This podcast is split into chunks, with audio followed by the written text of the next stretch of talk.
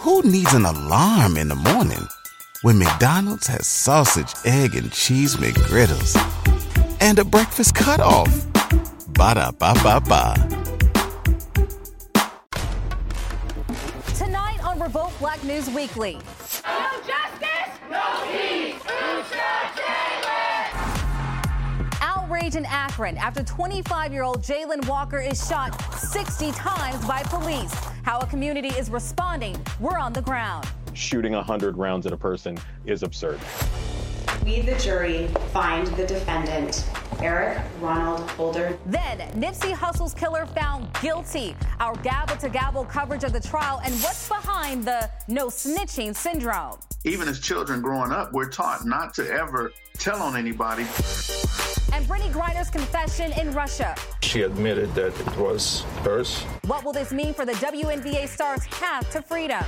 Hating didn't work, so they lied. So they lied. Plus, Cardi B drops new music in Luda's Girl Dad Karma. And the Emmy nominations are in. How Zendaya is leading the pack of black excellence in the remix. We've got it all covered as the Black News Revolution starts right now.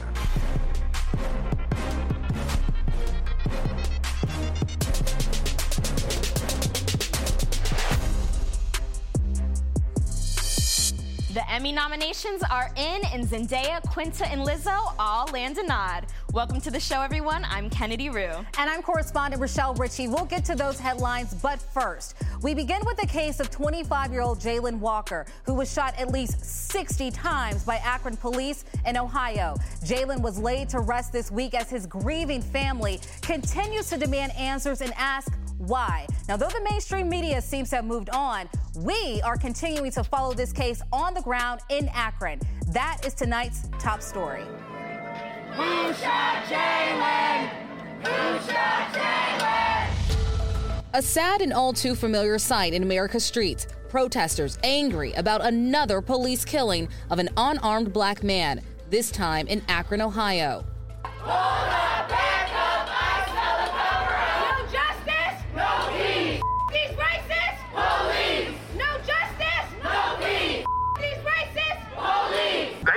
They our family into a circle we didn't ask to be in. But we here. We're sharing the same circle as Breonna Taylor's of the world, George Floyd's of the world. 25 year old Jayland Walker was killed in the early morning of June 27th after he fled what Akron police said should have been a routine traffic stop for unspecified equipment malfunction. Getting on to 8 South of Tallmadge, reason for stop is traffic and equipment violation. 21 shots fired. That vehicle just had a shot come out of its door. Street surveillance footage shows Jayland's silver Buick being pursued by multiple police cars with what sounds like a gunshot and looks like a muzzle flash coming from his driver's side window. Looks like we have some units up ahead at the intersection of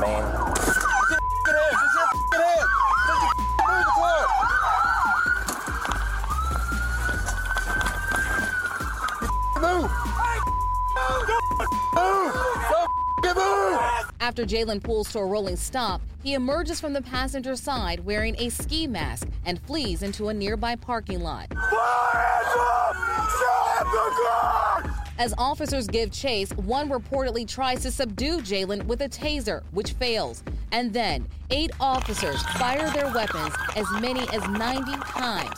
60 bullets reportedly striking Jayland, who dies on the scene.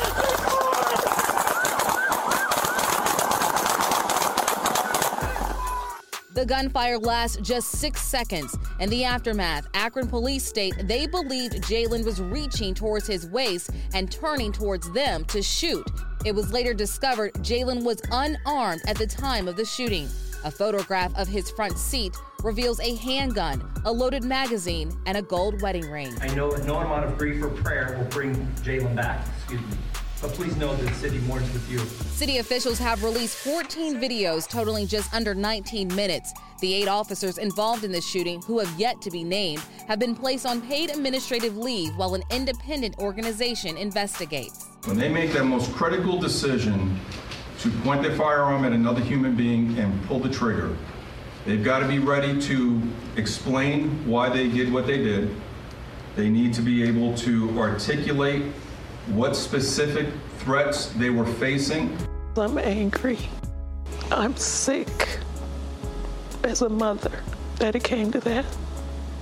If they would have spent five minutes with him, it would never have ended that way. Jayland's mother, Pamela, and his sister, Jada, say he was not violent and had no criminal record.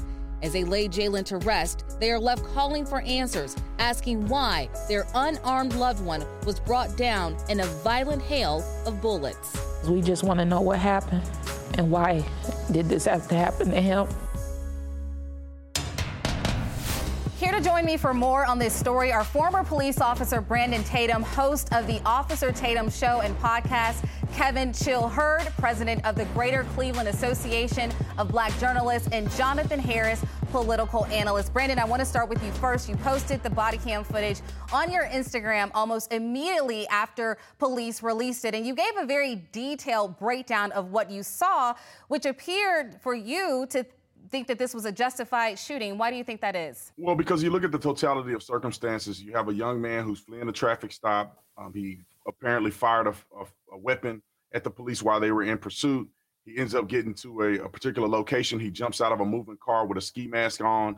And as he flees from police, he turns at the police. They attempt to tase him, which is a use of force continuum example and they, he continues on and he postures up at police in the parking lot and then they use deadly force against him according to the law the totality of circumstance and the use of force policy it appears to be a justified use of force that unfortunately resulted in the death of that young man Jonathan, what's your response to what Brandon just said? It, it's it's a tough sell for me to to be on the side of history to suggest that uh, for an alleged traffic violation, uh, the punishment is death by firing squad. I think it's it's a, a bit absurd. And I think that we have seen enough uh, of this from police departments all, all across the country to recognize that this is not, you can't explain away every single one of these situations. At a certain point, you have to realize there is a systemic problem and it requires a systemic solution. It is, I, I cannot imagine anyone can truly say firing over 100 rounds at a person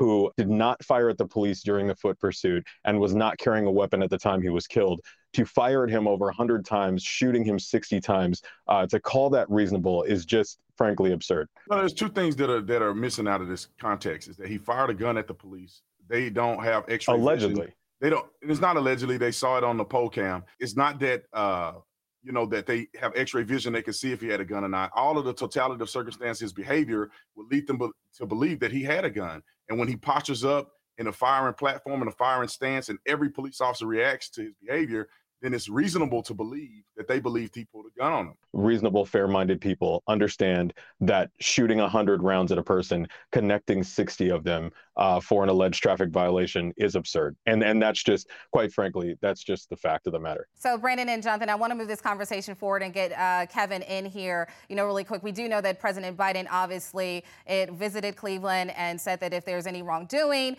then obviously the Department of Justice will get involved. But, Kevin, it seems like this story has sort of fallen from the headlines. Uh, we don't hear about it as much uh, anymore. Why do you think that is? Well, part of the problem is what it always is. There's not enough representation uh, of people who look like the community within uh, the mass media, uh, the larger media within those various cities, which is one of the issues that we have as the Black Journalists Association, is to advocate whenever we can for Black journalists to have an unbiased story and to advocate for those families to continue to keep this very important story in the news, in the cycle, so we can get to the bottom, a fair assessment uh, of of this travesty. And how do we keep, you know, his this memorial? I mean, his family obviously is saying goodbye, family and friends to him this week. What can people do to keep justice for Jayland, the movement, going forward? Well, well, like they said in the '60s, where there's people, there's power. So the people, the news, we cover we cover the stories. We don't create the stories, but it is it is up to us to tell the story and keep the story going as the people on the ground, as the organizations, the gatekeepers, uh, the Gen X, more importantly, uh, on the ground to keep the pressure on on all aspects of this story, not just the police department, but the media themselves. Gentlemen, I want to thank all three of you for joining us here on Revolt Black News Weekly. We'll be right back. We, the jury, find the defendant, Eric Ronald Holder Jr., guilty of the crime of first degree murder. Everybody loves McDonald's fries. So, yes, you accused your mom of stealing some of your fries on the way home. Um, but the bag did feel a little light. Ba da ba ba ba. Is the verdict return against Eric Holder, who was convicted of Nipsey Hussle's murder. Welcome back. We are opening up a conversation about snitching and the impact of that word in communities like South LA, where no snitching syndrome could be deadly. If you recall, Holder was accused of being a police informant. So tonight, we investigate why many in the community and even some witnesses remain silent and how much that hinders the pursuit of justice. Hustle and motivate.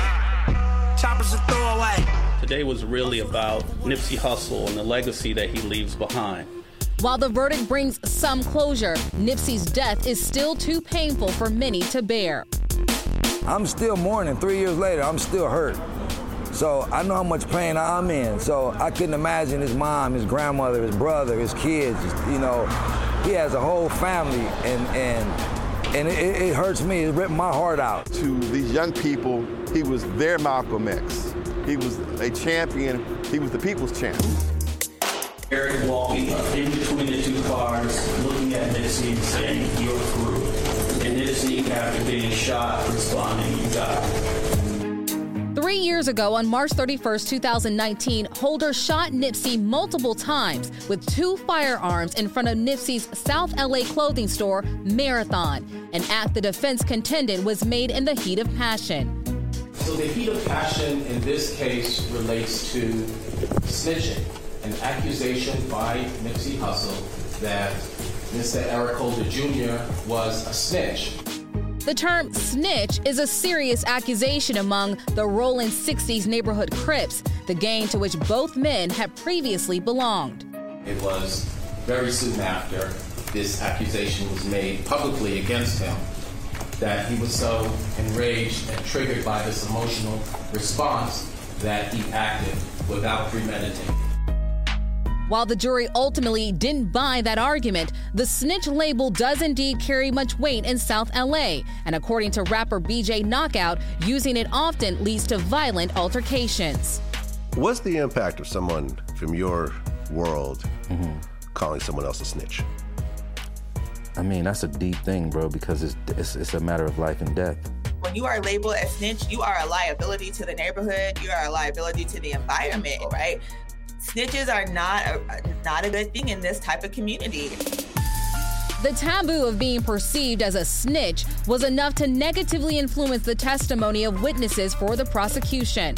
I have a bullet in my back, and a fragment of it is broke off is near my spine. Kerry Lathan, who was wounded during the shooting, said on the stand, quote, I don't know nothing, don't see nothing and most notably, Evan McKenzie, who served as a pallbearer at Nipsey's funeral, refused to testify despite standing next to Nipsey during the shooting. A judge issues a bench warrant for a witness who saw the shooting death of rapper Nipsey Hussle. We have got to stop promoting this idea that gangs should be able to commit crimes in our communities with impunity. While the community of South LA continues to heal, Nipsey's legacy of music and activism lives on alongside the dark side of accusation and retribution. All my life, been grinding all my life, sacrifice, hustle paid the price. After this trial, what I would like is everybody to just uh, let's enjoy his music. Let's enjoy his music like we do Marvin Gaye, like we do Tupac, like we do Biggie. Joining me to bring more perspective, Najee Ali, who we heard from in the previous piece, also South LA activist Alex Alonso, and Skip Townsend, former gang member turned community activist. Gentlemen, thank you so much for joining us. Skip, I want to start with you as we dive into this conversation about snitching. Why is that label so problematic in the South LA community? I think the label of snitching is so problematic uh, going back to slavery. Um, you got to figure that um, we were never a part of the system. So when people in the community, even as children growing up, we're taught not to ever tell on anybody because we have to look out for each other. There's been so many wrongful convictions, wrongful uh, accusations, wrongful arrests that we just don't trust the system. And it, it dates all the way back to slave days. Now, Alex, we know that in the case of Holder, that a number of witnesses did actually come forward and testify, which helped seal this conviction. But there's still a lot of fear of being accused of being a snitch, which prevents witnesses from testifying in other, you know, very serious cases. Why do you think that fear exists? Well, I don't know if it's just fear. Uh, we had a couple of witnesses that just weren't comfortable with testifying uh, I wouldn't say that the witnesses that didn't want to testify did it because they were scared. The culture of it's not my job to tell. I'm not here to tell. And these are these are ideas and principles that are indoctrinated in us since we're a child, from our families, from our communities. And we got to we got to understand that this is not just a street thing. Within sectors of society, whether it's corporations, law enforcement, um, the workplace, they all have a culture of not telling on each other and um, we, we can't just have this conversation as if it's only the streets or if it's only the gangs. You can't even get law enforcement to tell on another cop that's doing uh, criminal activity. So we have to really broaden this conversation when it comes to snitching. The fact of the matter is that there are a number of violent cases out there, as you mentioned, where people are not coming forward. And that is preventing police from being able to do the job that they need to do and get justice uh, for victims and their families. So, what's the next step? Well, I think the next step is for law enforcement to just work harder at solving their cases. For example, in, in this Eric Holder Nipsey Hussle case, they had it all on camera. So there was very there was no need to pressure people from the community to come testify. Now, obviously, they wanted the driver to come testify, but we learned that the driver received a threatening call the day of her uh, the day before she was about to testify. So for maybe in her case, she didn't she was she wouldn't have done it out of fear, but she testified anyways. Um, most of the witnesses in this case were not from the community. It was all on camera. They have plenty of uh, other witnesses to come forward, and only one witness completely flat out did not want to testify. And it turned out his testimony wasn't even needed. Skip, do you know of any stories in which someone, you know, came forward in a case and they did tell the police what happened and something violent happened towards them. I mean, that's that seems like it may be pretty common, unfortunately. So there's just a young guy, a friend of mine, who was just killed Friday, and it was a rumor that he snitched. They said he had his name and paperwork, and all he did was make a statement. He was shot. He didn't say who shot him, but he did make a statement that I was shot. I was standing outside. So once they have his name and paperwork, and people put it out there, well, he was just killed. He was just killed this past Friday, Snoopy Blue and uh, rest in peace. And I, I, that's a, a good, good, a good dude. And this is what happens when rumors and information get out. He was not a snitch, but he made a statement. I'm very sorry to hear about your friend Skip Najee. Let me get you into this conversation. You know, when you hear stories uh, like Skip's, that's part of the problem, right? Is that people are in fear of losing their life. Give me your perspective on this. Well, obviously, of course, it's always been part of the problem, uh, especially uh, in our community. But I just say this we have to start trying to change that culture of not cooperating with law enforcement. And I always tell law enforcement, they have to st- start breaking their code of silence because I think it's very important that we come forward to assist when our people are murdered to bring these killers to justice. Even in Nipsey uh, Hussle's uh, case, it was unfortunate to see those who had been shot by Eric Holder uh, be reluctant witnesses on the stand.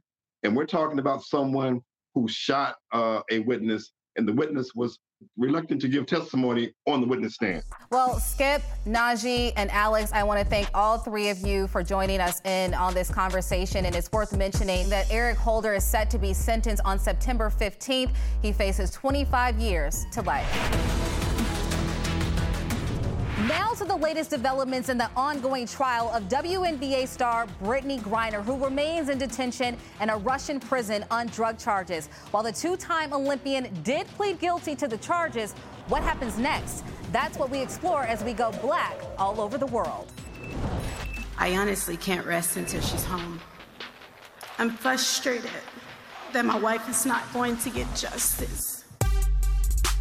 Legit fears from Brittney Griner's wife, Cherelle, who at the rally encouraged the Biden administration to bring home the WNBA center and two time Olympic champ.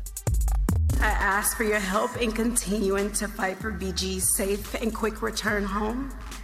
Let's make sure this administration knows that they have our support to do whatever is necessary. That call coming on the heels of Griner's emotional plea to President Joe Biden and his administration, writing in part, terrified I might be here forever to get that call from President Biden and Vice President Harris and to know that. If you went on a road trip and you didn't stop for a Big Mac or drop a crispy fry between the car seats or use your McDonald's bag as a placemat, then that wasn't a road trip. It was just a really long drive. Ba-da-ba-ba-ba. At participating McDonald's. They've read the letter and that they're going to react and respond.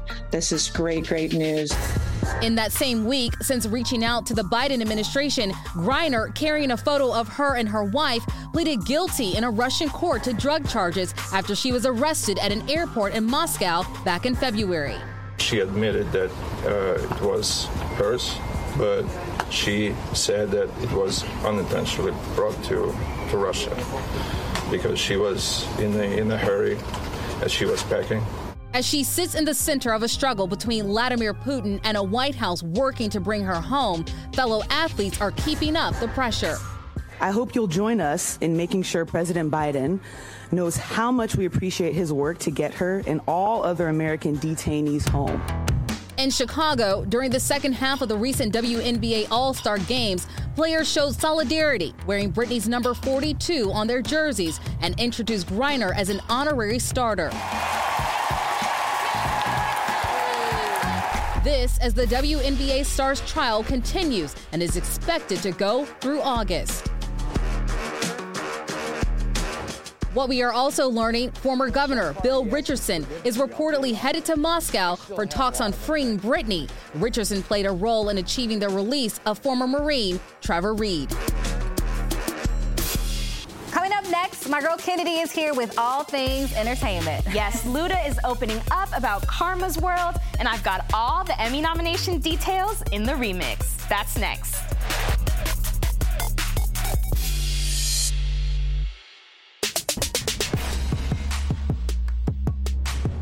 Welcome back to Revolt Black News Weekly. I'm Kennedy Rue with this week's Entertainment Remix. Both Lizzo and Cardi B have new music, but first we start with Zendaya, who made TV history when the Emmy nominations were announced. Zendaya Euphoria. Queen Zendaya nabbed four nods, including lead actress in a drama series for her role in Euphoria, an award she also won in 2020. At 25, she also becomes the youngest woman ever to earn a producing nomination. In an Insta post, she said, in part, I don't have the words to express the love and gratitude I feel right now. Okay, so if the store has 10 potatoes, right, and you take away two of them, how many potatoes would the store have left? Janine, what did I say about taking my potatoes from the lunchroom? Quinta Brunson also made Emmy history, becoming the first black woman to earn three noms in the comedy categories in the same year. Her show Abbott Elementary scored a total of seven nominations. Six nominations. Emmys. Do you know what the Emmys are? Lizzo was so excited that her Prime Video show, Lizzo's Watch Out for the Girls, was nominated that she went live on Insta. Nicole Kidman's gonna be there, bitch. Probably. Nicole Kidman might be there. And I'm gonna see Nicole Kidman at the Emmys. What am I gonna do when I meet Nicole? I don't know. I've been through a lot, but I'm still flirty. She also drops a new album this week, her fourth, called Special. It's got 12 tracks, including her blockbuster hit, About Damn Time.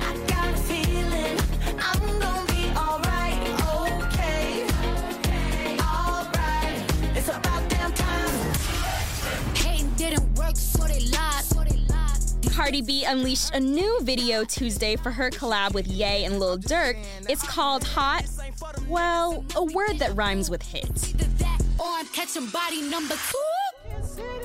Ne-Yo drops his eighth studio album, Self Explanatory, which has 13 tracks and is his first new album in four years.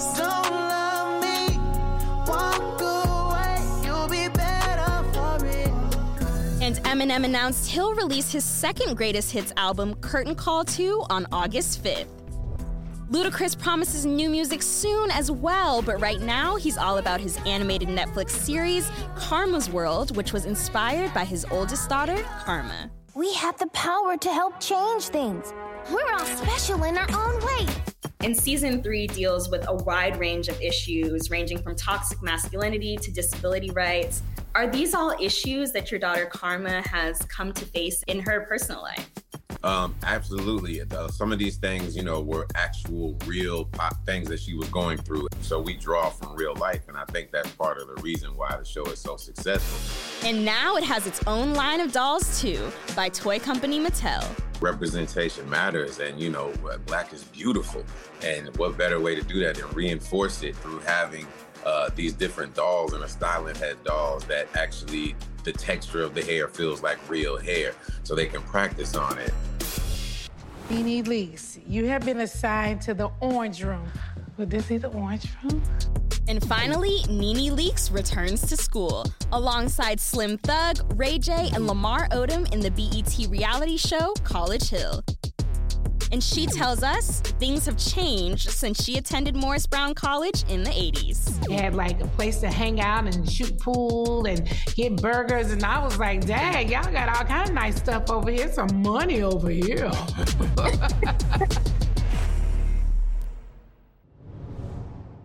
All right, switching gears to the notable cases we've been following, beginning with the sentencing of former Minneapolis police officer Derek Chauvin for violating George Floyd's civil rights. That kicks off our gavel to gavel coverage of who's caught inside the system. It is the judgment of the court that you now stand convicted of that offense. Derek Chauvin, already jailed on state murder charges for his role in George Floyd's death, must now serve an additional 252 months in federal prison. A lot of people ask, what's the difference between the federal prison and the state prison? Number one, with the federal prison, you serve 85% of your time, usually. Also, in terms of the federal prison, federal prison has more resources. It's considered to be safer than being in a state prison. One of the many layers left in the system, continuing the ongoing fight for justice in this case. We know that there are three other officers that were also involved in the death of George Floyd. Now, in the state system, two of those officers are going to trial in October because one of the officers, Officer Lane, pled guilty. So he's waiting for his sentence in regards to this state case. Now, in regards to the federal case, all three of these officers who actually testified on their own behalf in the federal trial are now facing sentencing as well. That sentence has not taken place. I want to acknowledge the deep and tremendous pain that all the families are feeling, especially the Floyd family. A glimmer of justice served, wrapped in an emotional plea from George Floyd's brother, Philonise. The maximum amount of time is enough time because you have to sit there and let these people know that you're stern about what's going on in America today. If you think about Minneapolis and you think about what happened there, you have an attorney general who was someone that understood his job. Keith Ellison was voted in by the people. What that tells me is that local DA races and also your state's attorneys, all of these elections, literally from the top to the bottom, they all matter.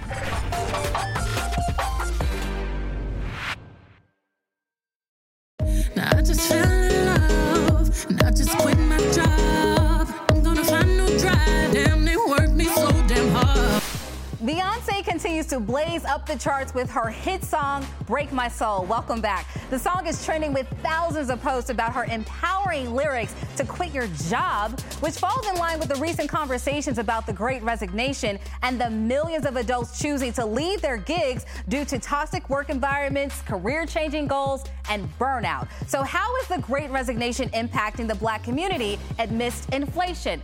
Let's get into it. Joining us today, cultural and political commentator Quentin R. Giles, entrepreneur Austin Gary, and diversity, equity, and inclusion manager Kirsty Mitchell. Welcome you all to the show. Kirsty, I want to start with you. We know that 20 million Americans resigned from their jobs in the first five months of this year. What is the disconnect between employees and employers during this time? I think that employees are just looking for better. A lot of work environments are toxic, and the iniquities between Black workers and white workers is is striking. So I think a lot of Black Americans are realizing, you know, for low pay, long hours, burnout, and a, and a lot of effects on our mental health, it's just not worth it. And you, you got to remember, after 2020, we've we've witnessed a lot of trauma, mass grief, mass death, and people are reevaluating what is really important in their lives. So you know, it puts Black employees kind of figuring out what is what's really working for us and what isn't. And I feel like we're able to decide how do we want to change our Who needs an alarm in the morning when McDonald's has sausage, egg, and cheese McGriddles and a breakfast cutoff? Ba da ba ba ba. careers what do we want our lives to look like and there's a disconnect with what corporate america is providing for black americans Yeah, it's interesting that you mentioned, you know, some of the issues that black people are having in the workplace because 80% of people of color are actually saying that they're dealing with microaggressions, there's a lack of diversity, and the glass ceiling um, is still an issue uh, within our system. And Austin, you're joining me here in studio. So glad to have you. You know, you're a business owner. What are your thoughts as an employer when you hear that 20 million people are leaving their jobs? Well, they're not basically thinking logically. I mean, I look at COVID, of course, allowed unemployment to come in effect, and mm. black folks say to hell with this job. I'm getting $600 every week unemployment, and their mentalities are still there. They don't want to work. They want to basically want everything given to them. They don't have the mindset to say, you know what, I'm gonna earn it. That's Hmm. not the society that we're living in today. Right now, they're robbing. The jobs right now, people that are really succeeding in work are robbers. Kirs- Kirsty, I, s- I heard you chuckle a little bit. What What are your thoughts about what uh, Austin just said? Um, I disagree with the fact that with a statement that he made that people don't want to work. I pe- think people are excited to work. People are excited to be a part of organizations and be valued. But I think that corporate America is just not providing that. For a long time, we've been subjected to systems that don't really serve that. And corporate America is longstanding a part of that. You look at how much women are being paid in comparison to their to their um, white counterparts and how much black men are getting paid in comparison to their to their white counterparts as well and we're just not getting paid the same we're getting paid less and even if we have the same amount of education the same experience so we're really witnessing within within corporate america that we're just not valued as much and i think we're kind of tired of it Yeah, I, I'm, I'm going to tie this question up with a rebuttal to Austin as well. Love you, brother, but I vehemently disagree. I think that the idea that Black folks just don't want to work is an old, psychotic, racist trope. Um, what what the younger generation is doing is saying no more. We have options, right? Whether that is jumping from job to job, whether that is starting our own businesses. We see a surge in people like Austin as being an entrepreneur, creating their own businesses to create sustainability for themselves. We had over 5.4 million people uh, uh, file paperwork to become their own business or business owner. And so, what this generation is saying is saying, hey, I can get on TikTok, I can get on Instagram, I can make the same amount of money if not more than I would at a nine to five without even having to have a large following. So why would I continue to go to a toxic work environment where people are going to underpay me and not value me when I can go do it on my own and or go work in the gig economy so that I can have the flexibility to raise my uh, kids or to care for a sick loved one and I can just tap in and work when I need to work to pay my bills. And so I think that this generation is just saying I have no interest in working at a toxic place for 30 years to hopefully collect social security which may not be there, uh, and trying to figure it out on their own. So, Austin, you're getting tag teamed Okay, a little well, bit. it's all So, go ahead and Well, respond. I, I, I appreciate both of your comments. However, I agree with some sort of what you said, and I disagree. I do believe that we're in a society that they don't want to work. I don't believe that TikTok is the main source of an income for a lot of these new coming uh, millennials, I call them. I believe whereas you work a nine to five, and then when you get off that nine to five, you work your business, and you basically you're trying to create a transition. Right now, people are looking at the transition and not putting in the work to get over to be their own CEO in their own lives, what have you. And then I also believe that corporate America, I personally don't feel anything racist about corporate America. I applaud corporate America. However, we could be corporate America. You know, you, you, you, you go to college, you get a degree. I don't believe that the degrees is going to always get you in the door of what you're going to school for. However, I do believe that we're just in a society that it's a lot of laziness and people just don't want to basically earn anything. That's just my perspective of it. But I respect what you said. To God, may God judge you. But Here's the gag. Here's here's the guy. Here's the gag about TikTok, and I'm gonna I'm gonna stand up for the millennials on TikTok. Out of all the things that I do, and I'll give you the tax receipts. A year ago, I made eighty nine thousand dollars from posting on TikTok. Mm. So you can make you can be sustainable on social media. Maybe because you haven't seen it, or maybe you're not in the spheres of people who are actually doing it. But there are ways to make lucrative money on social media and doing other things that provide you a certain level of comfort and sustainability for your life that does not depend on a toxic cultural or a, a, a work, corporate America structure. Not saying I don't believe it, but give a class, teach the people, teach the people how to do it, teach the people how to actually get to that level where they're making So let's money. let's let's do this. I want to wrap this up with Kirsty really quick because you're talking about teaching people how to do it. Kirsty, how do employers hold on to their employees? Obviously, they need to be taught how to do that, right? Absolutely. And one of the great things that we've seen out of the great resignation is that employers have to shift to figure out how can we keep and attract top talent. So they have to increase their pay, they have to have provide better benefits, they have to provide childcare, flexible work environments because it's really a candidate's market. That's just the facts. I work in human resources and I've seen the the disparities from the inside out of corporate America and I'm really proud of this workforce, millennials and generation Z because they're really changing the system from the inside out. And when you demand change, you get change. And so employers are have to going to have to attract top talent in ways that they've never seen before. And it's really taking back power and power in the candidates and the employee market. Well, I want to thank you, Austin, for here joining us here in studio again. Quentin, thank you so much, as well as Kirsty, spirited and respectful conversation. Thank you all for participating in this little chit chat. All right, we'll be right back after this.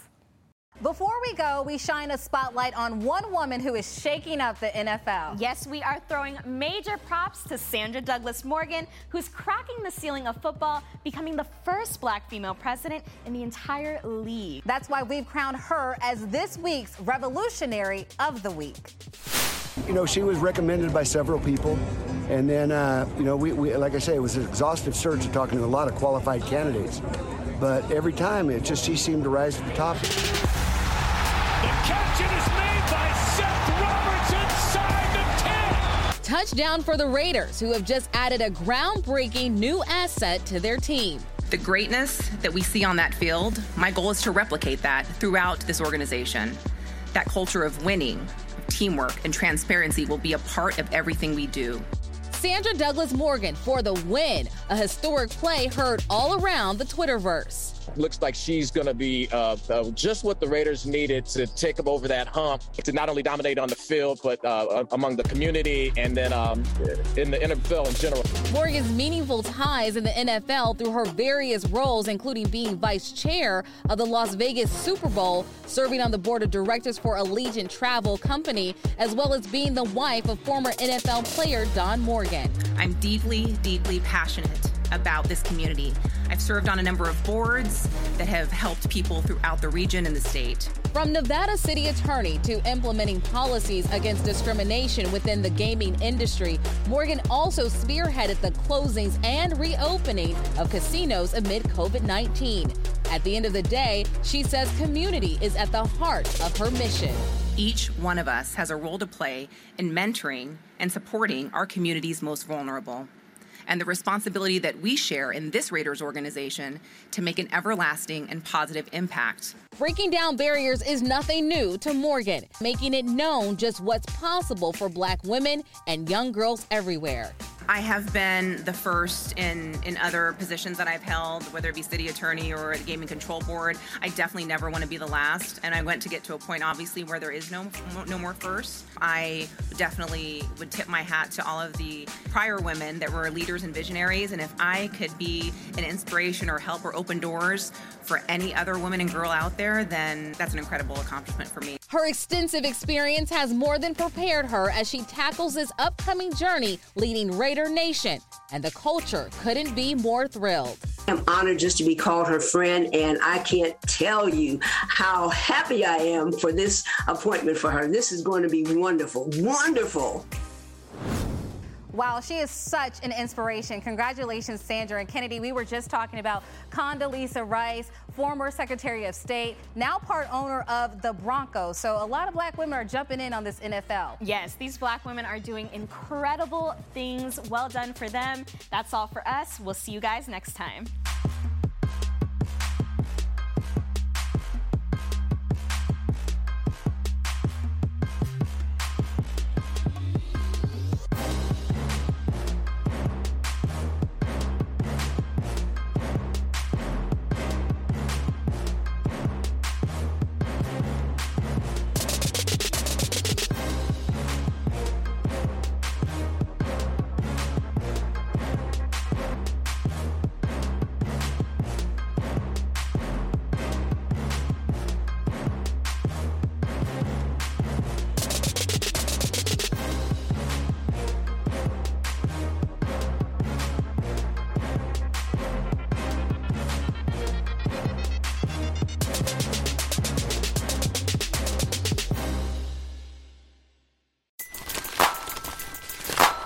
Everybody loves McDonald's fries. So yes, you accused your mom of stealing some of your fries on the way home. Um, but the bag did feel a little light. Ba-da-ba-ba-ba.